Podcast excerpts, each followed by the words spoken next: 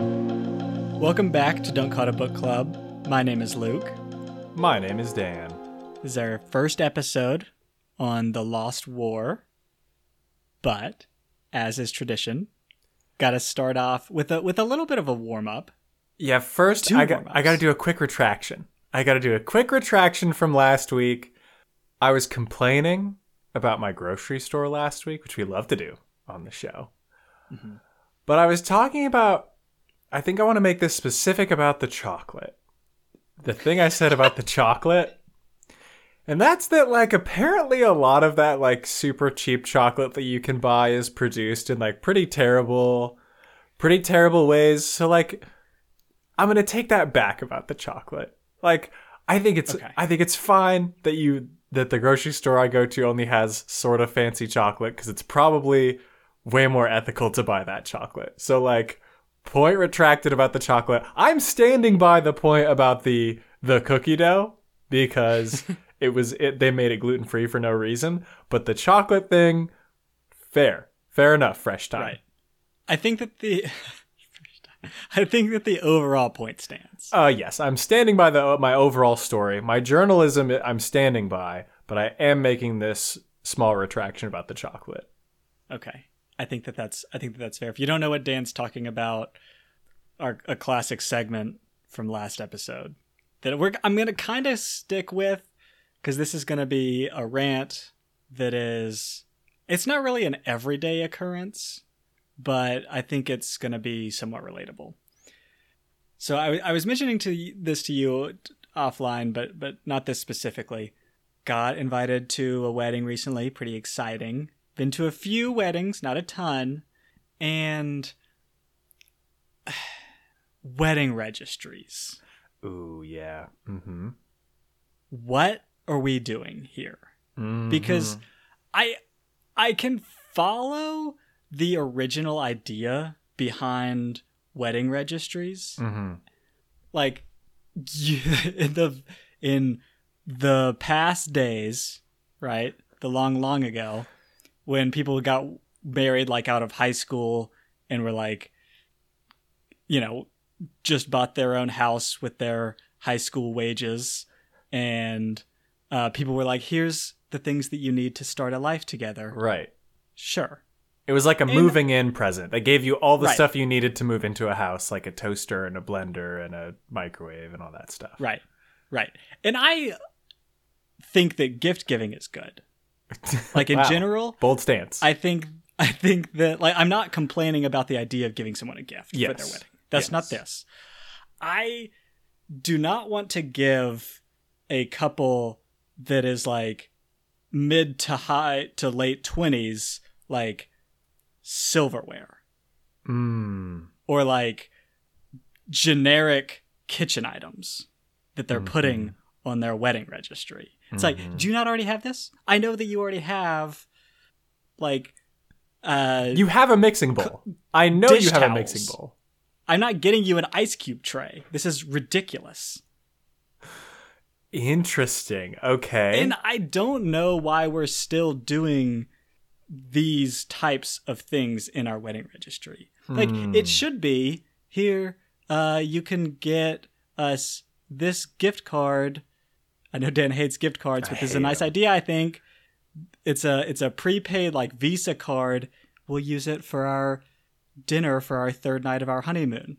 I think that that would be nice. ooh, ooh. I just don't think that like just like normal things around the house is a good wedding gift. Yes. But that's like all it is. Luke. Yes. Okay. First. First, first, first, I want to stick with the current form of the wedding registry as it is, and then I want to move on to this new innovation that you have just you have just created, which I think is outstanding. But first, I actually also don't like wedding registries, but I think you're doing it all wrong. Like you're complaining about it in the wrong way. Because Okay. when I whenever I'm like invited to a wedding and I like think that I'm gonna give them a gift, uh, you know, some weddings you don't give a gift. You're like, eh, you're not that cool. Like we're not that tight. It's nice you invited Sure. me, but like, come on. Uh, but if I'm gonna give a gift, I'm like on the registry day one that that thing goes live because I'm finding the thing that I want. Like I'm, I've set like I'm gonna give him like, hey, maybe like twenty bucks, something that's like twenty bucks, totally fine. Get him that gift, and then I get to pick. I get my my choice out of all the things, and I get to say, yeah, that that cheese grater, that's the one that they're gonna remember me by. Twenty dollars. There you go. Because then, if you don't do it quick, I, my my only tip here is if you're gonna do that, you gotta go quick. Get on the registry as quick as you can to snap up the thing that you want to give them. Right. Right, because then all the good things are taken. all the good things get taken, and you're left with either like napkin rings, which are like five dollars, and you're gonna get them like a thousand of them, and that you're like, ah, that feels kind of cheap. I don't know, or like a KitchenAid mixer thing that's like three hundred dollars that n- eh, nobody is gonna get them but their parents or somebody in their family, and you're like, I don't. That's too much, y'all. So like, get on it quick. But I need we need to move on from this because you're right. It's wild. It's incredibly outdated, and I'm sure it's just like perpetuated by like home goods stores who are like, here's how you do it. Like it's so easy. Just set it up on this website, and you Yeah. can do it. Wrong. That's the wrong way to do it for the modern marriage. I think because I think the modern marriage is built on two people who already have a lot of this stuff to put mm-hmm. together to make a house. I think in a lot of cases they've got twice as much stuff. They've got they've each got their own stuff. We don't need to give them a third. Okay? So what you do is you like the honeymoon. You fund the honeymoon through what people would be giving you for a wedding registry. And so you're like Exactly. you're like, you could even make it so freaking general. You could be like, we're going to this place. We're right now, based on our budget, we're planning on staying for like two weeks. Look up something to do there that you think would be fun and like hook us up with that. And then the budget, the budget for that is uh, anything. You could be like, I think this hike to a waterfall in the forest looks beautiful. And I think this is what I'm giving to you this like tour or this like trail. Go hike along this trail. I think it looks really nice. Okay, okay. I I, I want to fir- first off, I I think the general idea of what you're saying is good. I think in execution, I don't want people going to my wedding planning my honeymoon for me. So Okay, like this is it. Yes, fair enough. so like I would put the things that I want to do and they can fund that. mm-hmm. Yes, You know yes, what I yes, mean? yes, Like, yes, yes, yes. Hey, I would like to go snorkeling. I'm probably not going to unless you unless you give me the tickets as a gift. Okay. Yes, that's what it is. You put a wish list of things you want to do on your honeymoon. And those things can be fairly general, right? Like snorkeling. Right. And you, it could either be that you provide a location for where it would be great to go snorkeling if you don't really have a lot of cash to throw around. Mm-hmm. Or you're like, here's an outfitter and I've called them and scheduled like you've I've taken care of the rental. So enjoy. This is phenomenal. Uh, First of all, first of all, all gifts should be experiences, not things. That's my potentially hot take. Um, but I don't know about all gifts, but I think a majority. I agree. yes. and I think it's just nice. I think that this is perfect for th- this is what wedding gifts should be. Okay, events that you do during the honeymoon, because then the thank you net- thank you letter is way better. Instead of like, hey, thanks for the uh, napkin rings. We're totally going to use them all the time. It can be like, hey, uh, thanks for funding my uh, bungee jumping experience. It was totally sweet. When I thought I was going to die, I thought of you. Right. And so there's a story that goes with it. Here's a cool picture of of me and my spouse at this thing having so much fun together. We're going to remember this for our whole lives. And it's Thank thanks to you. you. Yeah. Wow. Incredible, Luke. Fixed. There. Totally fixed. Okay, now here's the problem. Here's why this is not going to get implemented. Because there is no like company that is going to just set up an easy website to do this. Like here's here's what we do, Luke. Okay? Here's the it, listeners, the 10 of you who are out there. one of you is going to be is going to be profiting immensely off of this because here's what you need to do you set up a travel agency that takes care of like all of the details for you. Like I feel like travel agencies are kind of an outdated thing right now, but there's this huge mm-hmm. opportunity for them to become super relevant with people getting married. Is you just are like instead of registering with like Crate and Barrel or like Target or wherever, Bass Pro Shop, you register with a travel agency and you're like, this is my trip, this is the things I want to do. They find all the prices, figure out all that mm-hmm. stuff, and are just like, here it is. If you want to pay for this, it's really easy. You just say, yep, that's me, and you you pay it off right there. Come on. Yep. Yep, go for it, listener. That's that's all you. But there's more than ten of you guys. I don't know what Dan's saying. uh, let's do it. You don't even have to. You don't even have to give me and Dan money. Maybe just a little. Maybe just a little acknowledgement on the About Us page of your website. That's all we need. Go for it. Yeah, that'd be really cool. That'd be really cool. Oh man. Okay. This is such a great idea, Luke. I'm so glad you brought this up because I'm so excited now. Okay. Now that we've gone there, let's talk about the Lost War, which is the actual point of this episode. We have read up to chapter 17. hmm That's where we stopped. This book kind of reminds me of what's the book that we that was super bleak with all the demons? Vagrant. The vagrant. The Vagrant. It reminds me a little bit of The Vagrant, but in a much more positive way. yes. Where it's like The Vagrant, but there's a chance.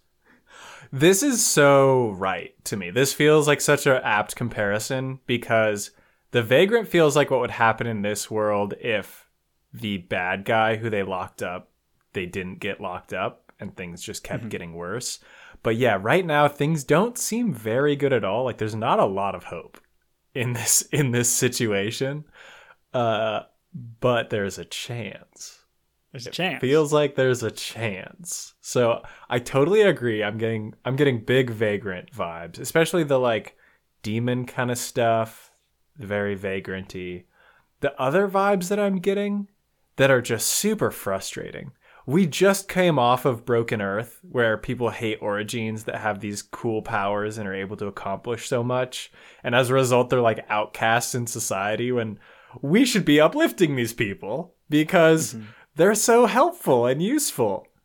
And same deal here with the droidas or drowdas.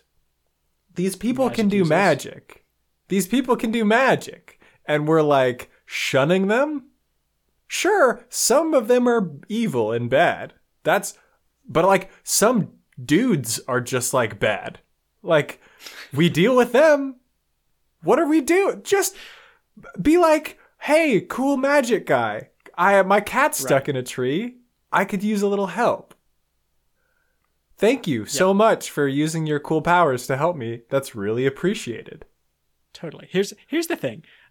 That's it's said I think in this book when they're talking about the the young daughter like having her powers and one of them is like oh you know maybe you can that sounds like powers that you can't really hurt people with and then our main character is like you'd be surprised something like something along those lines with Yes. all of these magic like abilities i feel like there's there's good things that you can do with them and there's bad things that you can do with them. And here's the thing like if you're just a dick to all of them and like you freaking suck probably gonna use it for bad. Right. probably gonna like use it for violent purposes. Maybe right. if you're like hey man you're great. Or or i forget the daughter's name. Hey this is super cool. Would love for you to develop this skill and make everyone's life better.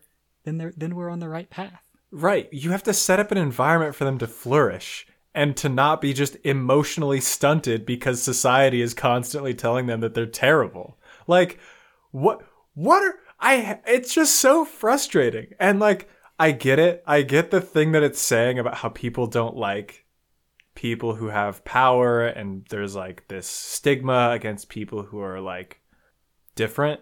I get that that's the message. It's just frustrating that like people are like that. A in our world because that's clearly like a common theme that we've seen.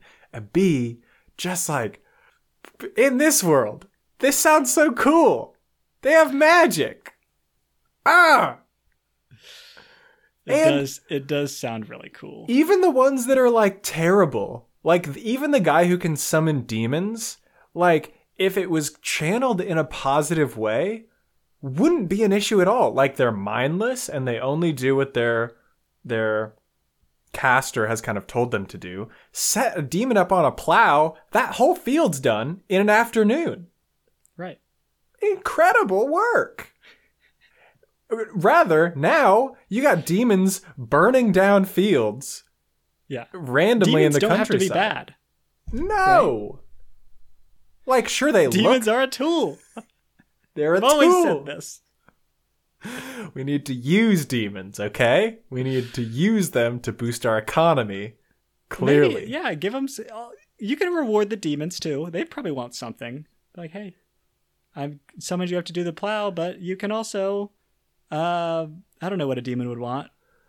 You can't eat this child or anything, but like, here's a high five.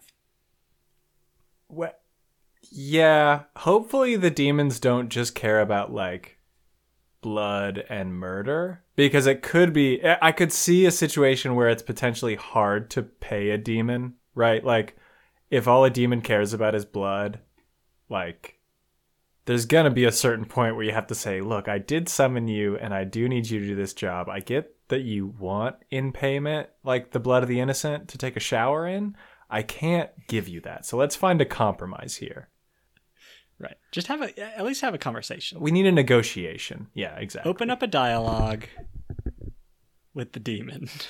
Right. They totally seem like they would be able to have a dialogue. Yeah, for sure. For sure. For sure. I think so. I think so. I will say the negatives about this world are are crystallized in in one moment for me. A very small one.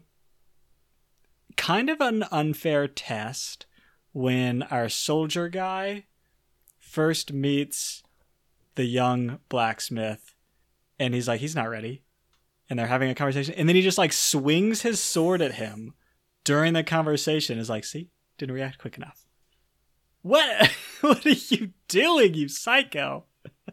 That is not. A. That's not a fair test. it doesn't prove anything. Like, B. Very rude. I would say.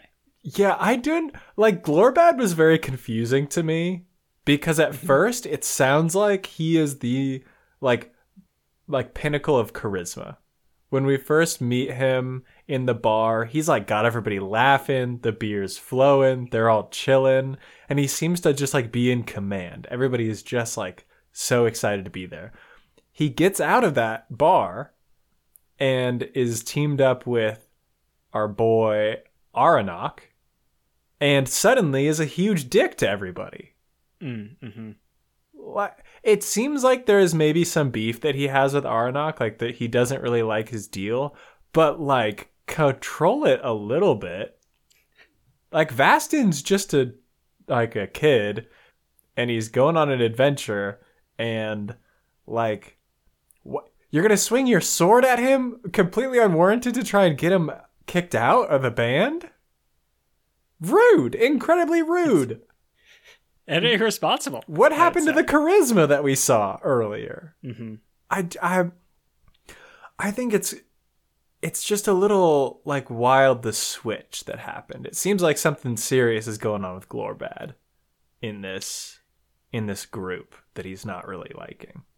Right. He does. He does have, and he like switches back and forth. So he like also later is is chatting with Vastin and is just a delight. Mm-hmm. Mm-hmm. Maybe and then maybe we're identifying that it's just around Aranok that he is Yeah. being kind of a dick. Like he's challenging all of his decisions. He's like, yeah, he's got some serious beef with Aranok. And like maybe maybe we learn what that is. We already had a little bit of a discussion about it with him and Neria, I think. Neria? I've been going Neria. I think Neria's better. But you know, I, I imagine he's got some some prejudice here that we're experiencing. Yeah, for sure. I, I'm excited for him to get over it. Little, little journey. Yeah. little emotional journey. I'm excited for him and Aranok to be just the best of bros. Luke, are we missing out on four poster beds? Hmm. In this world, Aranok and Allandria are in the like sort of capital. They're staying in like near the king, and the room that they stay in has a luxurious four poster bed. Never in my life have I experienced a four poster bed, but they always seem to be the pinnacle of luxury in a lot of like They- fantasy. Yeah, they do. And like I'm sitting in 2021, I'm in the future, and yet we don't we aren't rocking the four poster beds too often. Let me just say, for a very long time, that I don't want to say how long, I did not know what the four poster bed meant. Luke, do you, do you know what it is now? I I know what it is now. Tell me what And it's is like- now. I realize that it's in the name, where like, oh no. Yeah. I- Tell is- me what it is, Luke. Okay, okay. What I what I have in my mind's eye, right, is the bed with the four posts on the corner that go all the way up, Uh-huh. and then you have like a little roof. Oh boy. You're you're thinking it's about a roof. What's okay? Am I picturing it correctly? What is a four poster bed? Oh, okay. You're you're actually almost there, but it's not about the roof at all. I don't think. Is it because the roof allows you to hang things like Yeah, and close off your space? It gives you side curtains. It gives you curtains Yeah, all the way around, right? Okay, so so I I have the idea of what it is. Mm-hmm. I for a very long time just did not even have that. Okay, so this is a new concept for Luke, but for Dan, I have considered a four-poster bed the pinnacle of luxury for a long time, Mhm. and yet don't have one. Don't know anyone that has one. Never seen one in person. Right. outside So- of like visiting a castle in Scotland where like the the duke or whatever had a four poster bed. Right. Here's here's the thing. You need an enormous bedroom, right? Luke, I don't think you really do. This is kind of my point here. Okay, okay, okay, okay. Hang on though, because I feel like sure they don't take up like as much space as you would think, like Mhm. technically, but like Ooh, visually, that's a lot of space. visually, it's a very Oh. cramped space if you have a normal sized bedroom. That's a like good point. sure, maybe still you have enough walking area, hmm but like I'm gonna get anxiety because it's my room is now claustrophobic. Unless I have just an outrageously sized bedroom. And like I'm never gonna waste hmm my house's space on an outrageously sized bedroom. Right, you want kitchen That's space. going to my kitchen. Kitchen space for sure. Yeah. no question. I think that this is a fair point. So here's the compromise that I want to make. Four poster bed, collapsible posts. Ooh. because because I think the the reason you get a four poster bed is when you're in the bed, you make like a pillow fort out of the curtains. It's just like you curtain up and you're in like your own little cozy curtain zone. Mm. That sounds so nice. So you really only care about it from the inside, from my perspective. And then true. in the morning, you pull the curtains, you draw the curtains to the sides, you put the posts down, and then it's just bed. It's just bed, but you get the option to get in cozy Fort Town. You know those you know those super fancy like TVs that like rise up out of the floor? Oh yeah. Mm-hmm. that's what we that's what you need. Right. I think that would be very cool. This product probably exists. I've just never considered it before as an option for Mhm. me and my bed Mhm. experience. But I am now. This book reminded me of the potential luxury I'm missing out on. The other thing about this, which I think is incredibly important and a very modern problem that this solves, is a lot of people buy blackout curtains for their windows so you can you don't have to like wake up when the sun gets up if it if the sun's shining in your window. But four poster bed, blackout curtains built in. Oh, that'd be intense. It'd be very Blackout intense curtains for the four poster. for the four poster, and then it would be it would be like I think significantly quieter in there too. So if you're like, Mhm. you could be living on the roof of a house with like 10 other people. And I imagine you're going to be just sleeping like a baby. Yeah, got you got to get a little reading light in there. Are you kidding me?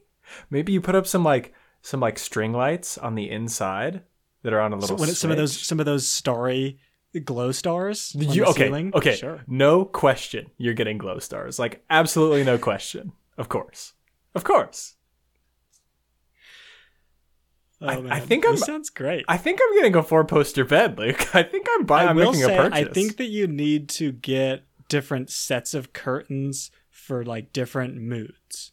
Mm, that because seems like a lot always going to want to black out. Maybe you want, maybe you're you're uh want to be in a wonderland. Oh, some like it's got a scene on it. yeah. Like it's got a scene of King Arthur and the Knights of Camelot, and so they can wish you a, a good night as you're falling asleep. I just think I just think that if you if you're gonna go all the way, you need to change it up every now and then for Right. mood. Right. Maybe you get a different waifu on every curtain Of course. for your harem. Okay. Yeah, okay. I can't believe how much time we can spend on that. Um, love that. very good, very good point that I don't really remember what you made to begin with, but We're missing out on four poster beds. Let's move missing, we're missing out on four poster beds. That's very true. Um, I want to change the subject a little bit. okay, that's odd, but sure. Vastin, he's like he's really he's like what 15 or something. Something like that. and so there's some parts in there that I think are are are correct for him, where he's like really he's really into um the White Knight, Samily. but he Samily, but doesn't like want her to know, right? hmm Very 15 year old thing to do. Oh yeah, I thought that was perfect. I thought that was so spot on. But come on, buddy, you play it a little cooler. Um, I don't know, Luke. Because imagine the society this guy grew up in. He's not going to high school where he's got other people to be like, hey, look, man, if you like a girl, you gotta pretend like you don't. That's how you play it cool, my guy. He's he grew up with like his dad hammering on swords. They didn't talk about girls that much, probably. And like he also in the society he was probably just going to be married off or like have a kind of an arranged deal with someone. And mm-hmm. so they pro I don't think they were really like doing this kind of thought about how to how to do this or the right 15-year-old way. As we would as we as experienced past 15-year-olds Luke and Dan know in our hearts how to engage with a girl that you're interested in at 15. right. Was very good at it. Mhm. Um, that's fair. I'm not like I get it. And I'm not saying he's necessarily doing anything like that I wouldn't expect Mhm. a 15 year old in this book to do. But I'm still gonna say, like, come on, buddy. Yeah. low. it's I th- I think that the the people that are talking to him that are like, hey, you can't. She's not gonna like it, or she's not gonna like you. Yeah. You could soften the blow by like giving him some tips on how to play it cool, and then like win win. This is key. This is, I think, a missed opportunity from Glorbad to be like, hey, man, I, I can tell you're into Samily over there. Uh, here's how you here's how you uh, talk to a lady that you're interested in. Here's some tips for how to how to go about this. Not just like, hey, buddy, it's not gonna work out. Uh, don't worry about it. There's some other other chicks out there. but uh, Right. not this one. Not that one. Vastin. Maybe be like, do normal things, you know. Because now, like, what the thing that you told him is not gonna like change behavior in any way. I don't think. No. especially because like clearly Vastin doesn't want to have the conversation every time they want to have the conversation with him, which I like also felt deep in my 15 year old boy stomach of like my mom or my dad being like, hey, so that girl.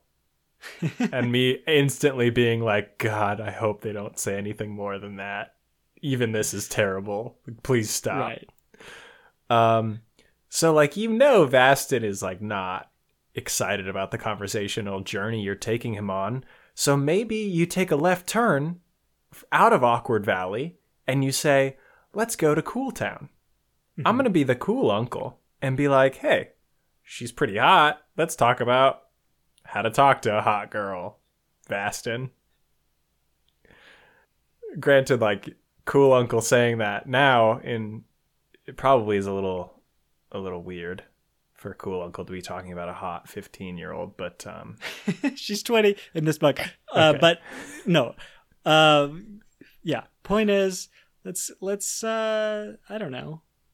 let's take a detour out of awkward valley guys we should know how to do this glorb Glorbad especially come on have a have a fatherly conversation that's that's not uncomfortable that's cool that's cool please Very cool.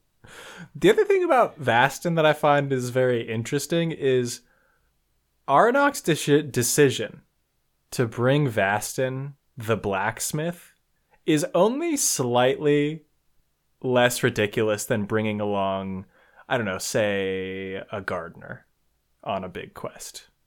Mm.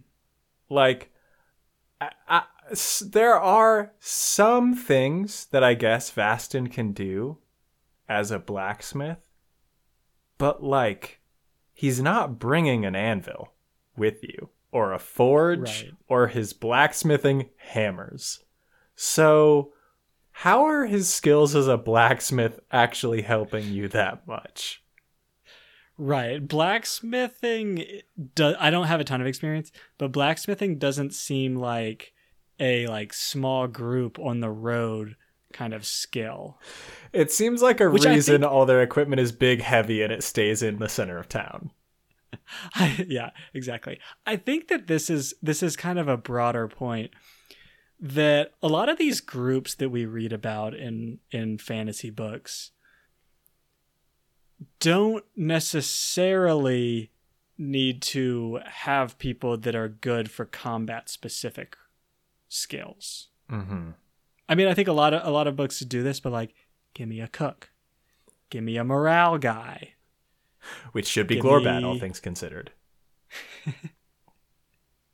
I just think that there are other skills that we should be rewarding on these little on these little adventures. Yes. Yes, I totally agree. And I think somewhere I'm going to give a little bit of props to is the The Way of Kings by Brandon Sanderson. That crew, our bridge crew, had had some varied experiences, right? We had a cook, Oh yeah. we had a bard kind of character. We had like people that weren't all just good at fighting. And I think that that really rounded out the party very well. And I think a blacksmith is maybe maybe pretty low on the list. Mm. Like I think a cook is pretty high on the list.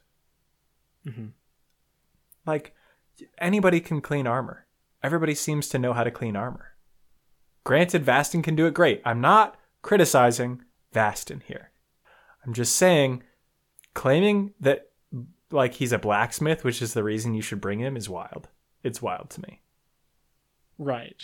Yeah. We we need we need a well-rounded group, and and blacksmithing isn't really the path towards that. I would agree. Mm-hmm. I want to bring us to um, the new town that we're in, that with with Aranok's parents, and the whole scene with the messenger and the and the murder. Mm-hmm. The main thing that I want to say about this part is the town guard. We get a bunch of comments about them or, or the, the the leader of them being like pretty competent. Mm-hmm. And sure, maybe. Luke's not. he also convinced. seems a little bit casual about investigating this murder because like they're asking the barman they're like hey man can you like give us a description maybe sit with the the guy so that we can draw out what this guy looks like and find him and the barman's like i mean sure but i gotta not now i gotta clean up I gotta clean up this body gunk. There's a lot of body gunk on the floor. It's gonna smell. and, the, and it's like okay yeah we'll do it later what this is a murderer that just murdered someone let's get a description out pretty quickly Yeah, but you know, things just move a little bit slower in this. get someone else to, get you gotta have back there's another town guard that can like hey mop up the the lady that it's just throw up that they're cleaning up the lady was poisoned and threw up you don't like the barman is very important right now Right. Right, but like the barman has a specially trained set of skills and he knows how to to do it. It just it wouldn't be right if if a guard came in and did it. Uh here's the here's the other thing you can you can uh explain what a person looks like while you're cleaning up yeah, this is very true. Also, I imagine they don't have a caricature artist at the ready. Like he's down at the boardwalk. You're going to have to call him up to the bar. In the meantime, how long does it take to clean up puke?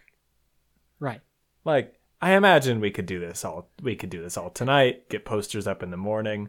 The problem is and I think maybe the reason why they don't really they're not really hopping to it is because I don't think they really anticipate catching this person. The vibe I'm getting is they're like this seems like a professional job and while I'm a good town guard, I I imagine the person that did this is either dead already or gone and never ever coming Hmm. back. And so I, I think there might be a sense of like there's the odds of us finding this person are so low. okay I do think That's- they're being very cavalier. I agree 100%. They're being very chill about the whole situation. And they're not really questioning the story that was presented to them right away. I get that the envoy to the king is there and like whatever he says you're going to go with. But the the story that you're going with is that Allandria saw somebody leave and they looked guilty. So they must have poisoned the messenger. Meanwhile, the barkeeper who is handling everyone's drinks is like, "Oh yeah, I did see that that really guilty looking guy run out of here. He sat right there staring at her all night." Uh, so I, I think that's definitely your man. And do not look under the bar because that's where I keep all my poison. this is this is very this is uh, on point very true it's uh especially when you consider that they don't really know Allandria. She's just the bodyguard of the king's envoy. She's like, hey, I I have a pretty good judge of uh, Of guilty looks. Literally, that's guilty all looks. she saw. Also, this place is like known for having people that want privacy and are probably like up to no good in some way. And she even had that as her first thought when the guy walked out is like, oh, he's probably trying to hide something from his wife, like gambling or a mistress. That's probably why he looks guilty. And then she finds out a murder happened and she's like, oh, wait, no, forget what I was saying earlier. He did the murder. I I actually now think that we're stumbling into a theory that it genuinely was the barman. like I know we were joking about that, but I kind of believe it now Ooh. because this is why he's he's uh well Okay, let me back up for a 2nd Mhm. We do not at all have evidence. No, because there's so little evidence. This is our point. Is like there's so little evidence of what happened. There, it's all hearsay, and the barman being like that person also looks suspicious. The total number of witnesses we have are like zero to the actual poisoning, and like two that saw a dude that looked sketchy. right. And then and the and the idea was like, oh, he was sitting in this way and he probably could pass her table and drop something into her drink. Which like not very observant of this lady. I'm gonna say. I I'm sorry for that. Uh, that's probably rude to talk about the deceased in that way, but I think it's the barman. I think it's much more likely it's the barman.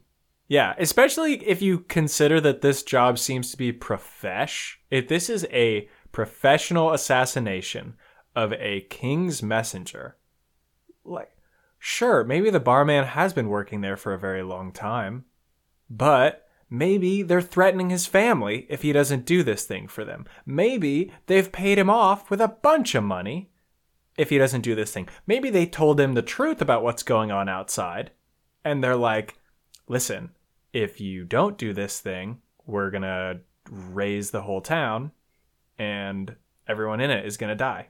So you have to do mm-hmm. this. Like, so many options for why the barman could have done this.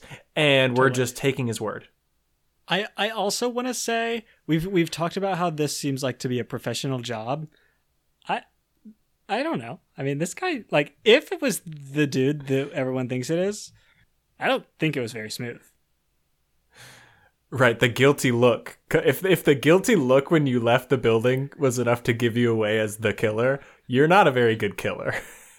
Right, like if you're sitting in broad, well, not broad daylight, but like in the middle of the bar, and Staring at your target. as soon as you leave. I I don't know. That's a good I think this guy, this guy is gonna like get arrested the next day, and be like, "Hey man, why were you looking so guilty?"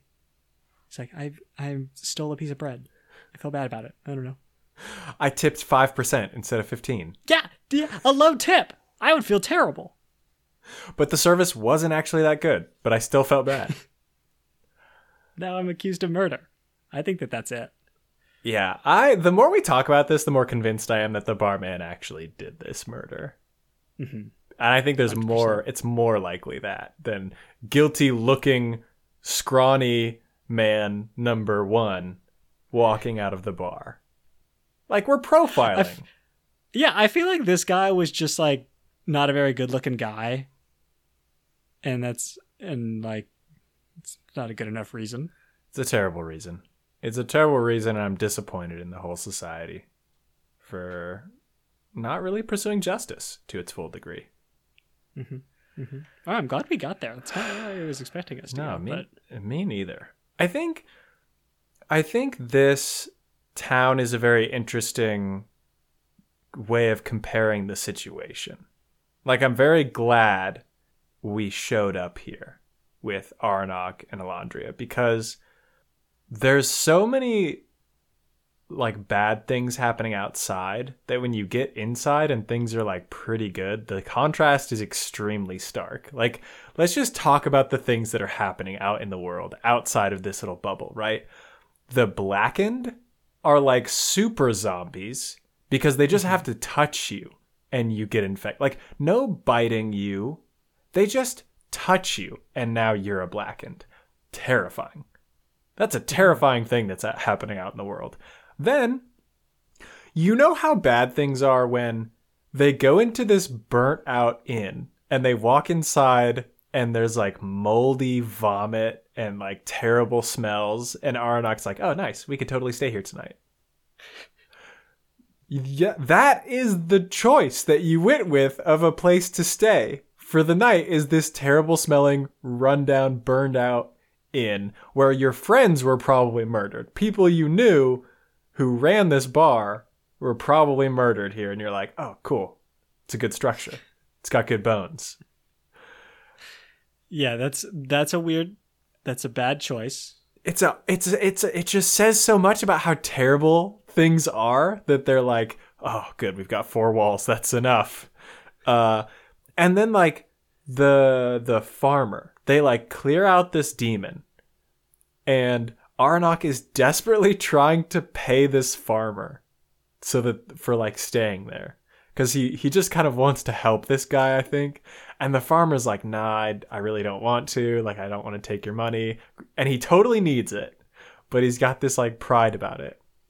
And then let's let's switch into the town where we are now where there's like so much money. People are so wealthy. They're talking about maybe they should give more than their taxes because they need help outside. They don't have any news about bad things going on. And it's expected that you overpay for drinks at the Canny Man where Aranok goes. Like, just like clear opposite of what is happening Right. outside. It's like a fantasy world within a fantasy world, this little town. It's like Disneyland. It's like walking into Disneyland and being like, you know, there's like garbage all over the place just outside, right? I so there's there's two wild things that I want to address. N- number one that you just said, why the idea of overpaying is incredible I mean, because it's not like tipping. It's like there's a price, and you're gonna just be like, I'm gonna pay more than the price to be cool. That's a a great like little propaganda move that that that that restaurant or bar came up with. The other thing, the strategy that they're like people are they're gonna lie to these people, telling them that it's great outside for the purpose of like now they're not gonna go outside. Was that weird to you? um, okay. I mean, I, I think that this goes to your point where like this place is just like crushing it. Where like if things were bad outside, maybe they would want to help. But since things are fine outside, they're like still so happy with their city that they're like, I mean, sure, it's great outside, but it's not as good as in here, so let's stay. Um, yes, I think there's two options for why that telling them it's great and everything's fine would keep them there. The first is like maybe people would flee. Maybe people would try and just leave if they knew it was kind of falling apart and go live somewhere else. And the second kind of point is that like they've they've set up a kind of scary thing just outside, right? They've set up they've told them that the blackened are out and about. So they've they've figured out how to keep them like from leaving just like out for fun and walking around and why no one else is coming in. So I think that's like kind of already been accomplished by saying it's like a little bad outside. Mhm. But at the same time you don't have like a mass exodus of people because the whole government is about to collapse. I think I think I like the theory that it's just someone trying to collect on the tax money because great scam.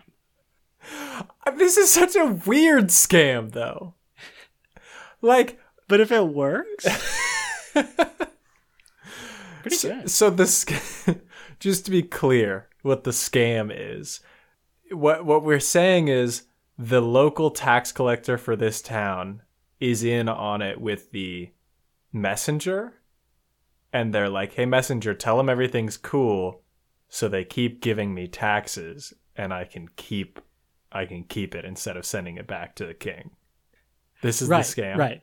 yeah But also, but keep in mind that the king thinks that the city is like, overrun with- Overrun. yeah so the Yeah. king's not expecting taxes. I mean, it's gonna fall apart eventually, Someone's gonna find out eventually, but by that time, but you only need it to work once, right? oh, this is so it's a true. lot of money. for one tax collector. That's a lot of money. That's gonna buy a lot of mimosas. That's so true. That's a fair point. I do think, and and clearly this is hinted at when the king is talking to Aranok. Clearly, the king is doing something not cool. And I think the king is the one. The king is the one collecting taxes from them, but I also think the king is the one that is sending this message because there's something going on. Like the king has this guilty conscience that he's talking to Aranok about about how he did terrible things and he's really like trust me in the long run this will be good, but man, this is terrible and all this stuff. And Aranok's like, it can't be the king. King wouldn't lie to me. Like Yeah. the king feels bad about something. And I get he told you you don't need to know about it, but also like you know about it. Maybe don't don't Aranok has a lot of confidence in his relationship with the king. an incredible amount of confidence. And I, I get it, they seem to be good buds, but but on the day that Luke crowns himself emperor, I'm not gonna be like, oh yeah, I can still do whatever I want on on whenever I want it, even if Luke tells me to do something. Right. Sure, You're Luke. gonna have you're gonna have some leeway here and there, sure. But like not completely. I'm gonna rule with an iron fist. here. Exactly. Exactly. And I would expect Aranok to know what those limits are. So maybe he does, but uh, maybe he doesn't. Real quick aside, Luke, they're on this this march after they lost their horses. Glorbad's having a really rough time, but not so rough of a time that he stops sipping on that flask. Mm. Is this the exact opposite of the move that we should be going for at this time? Like, this sounds miserable to just be sipping on whiskey while I'm on a hike with a huge backpack and I'm like Yeah, clearly oh. already struggling. Right. For sure. I mean, this is the case with a lot of fantasy books where it's like a lot of drinking in times that I would want to do the opposite. That I'm like hydrating. I'm like, give me a camelback because I I need to hydrate. I'm sweating so much. I'm gonna I'm gonna getting Right. severely dehydrated. I'm getting a headache. Meanwhile, Glorbad's over here pounding down shots. And it's like you no, you do need water though. Like and you're gonna need more water, in fact. Right. That's going to dehydrate you even more, actually. Yeah. I. This is the exact opposite. Mm-hmm. Quick story time. I was hungover badly after like two drinks this past weekend. And like, if I'm going to go on a backpacking trip that I'm expecting to be super dangerous, I'm going to like I'm not gonna drink for like two months before that because I'm not risking anything. Right, right. You want your body to be in peak physical form. And it's like common knowledge for like all of human history. When you're drunk, you're like not peak at all. Right. You're you're not peak during or after. It it makes the whole thing worse. Er, You're providing yourself a reason to complain. Like stop I don't care if you're tired now, Glorbad. You've you had like 5 shots. That's on you. I've been doing I've been doing cocaine and feel great. I feel You outstanding. chosen you should have chosen cocaine instead of whiskey. That's on you. That's on you. Meanwhile, Allandria's chugging a Four Loco and she's going to have a great time. Get it? You can drink alcohol as long as it's with an energy drink. Love that. Okay, last thing. Last mystery I want to talk about. Hmm. The group is walking down the road on their way to their destination when in the distance, sitting up against a tree, what do they see? It's a pile of armor. It's a pile of armor, no sign of a body. It looks perfectly clean, and it's been placed somewhat carefully. And they're like, something must have killed a thorn. They would never, never have left their armor. Um, okay, y'all. Do they bathe? Have has a Whitethorn ever taken a bath in a stream next to the road? Hmm. You stood there for like 10 minutes and are like, yeah, must have died. Well, time to go. You didn't call out at all, like anybody out there? Big guy? Hey big fella? It's it's weird to assume that it was something super negative, I think. Yes, I get the fact that their like armor is very important to them, and they they wouldn't just abandon it. I think that's fine, but there are also plenty of explanations where they didn't abandon their armor. Okay, maybe our Whitethorn, I'm assuming it's a man, found some hot person and they're out doing it in the woods, just like 30 yards mm-hmm. away. Could be. Like, th- because I will say, it doesn't seem like there is a strict chastity requirement for the knights. Correct. I So- don't think so. So it seems like maybe he's just getting some. Like, I imagine they don't wear their armor for that. I mean, the, like,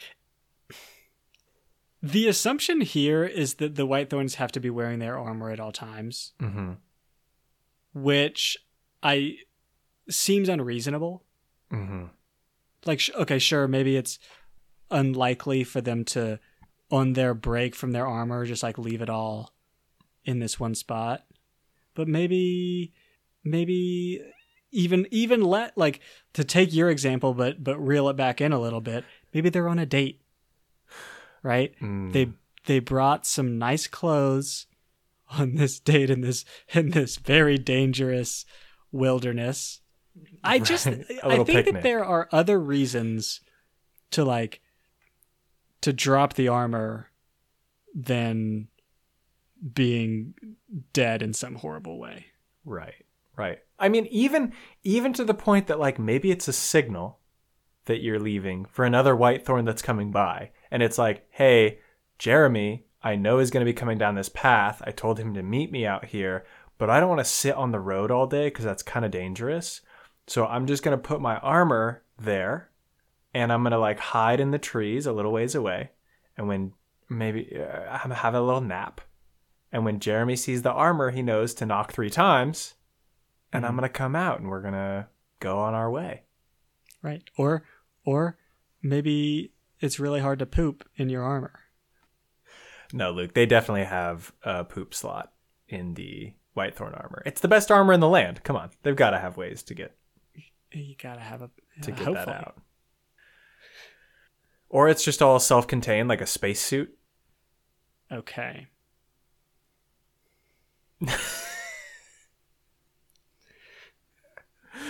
So I think a fair number of mysteries that we're still gonna unravel, Luke.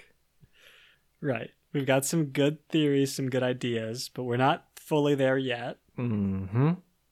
Yeah. So next week, Luke. Next third. Hopefully, some of these threads we're picking at a little bit. We're gonna see if the mm-hmm. bartender's story holds up. We're gonna see where the king's at, and hmm. really, I'm hoping that Glorbad figures out his shit. That's my main one. Is I want Glorbad to mm-hmm. stop being that, such an ass to Aranok. It's really, Right. it's really harshing the group vibe right now. It is. We need to build team chemistry here. We need some great team chemistry, and I think things could be thriving, thriving soon. So I'm excited to see it, Luke, and I'm excited to join you next week once again for another round of hot takes. And dumb nerds.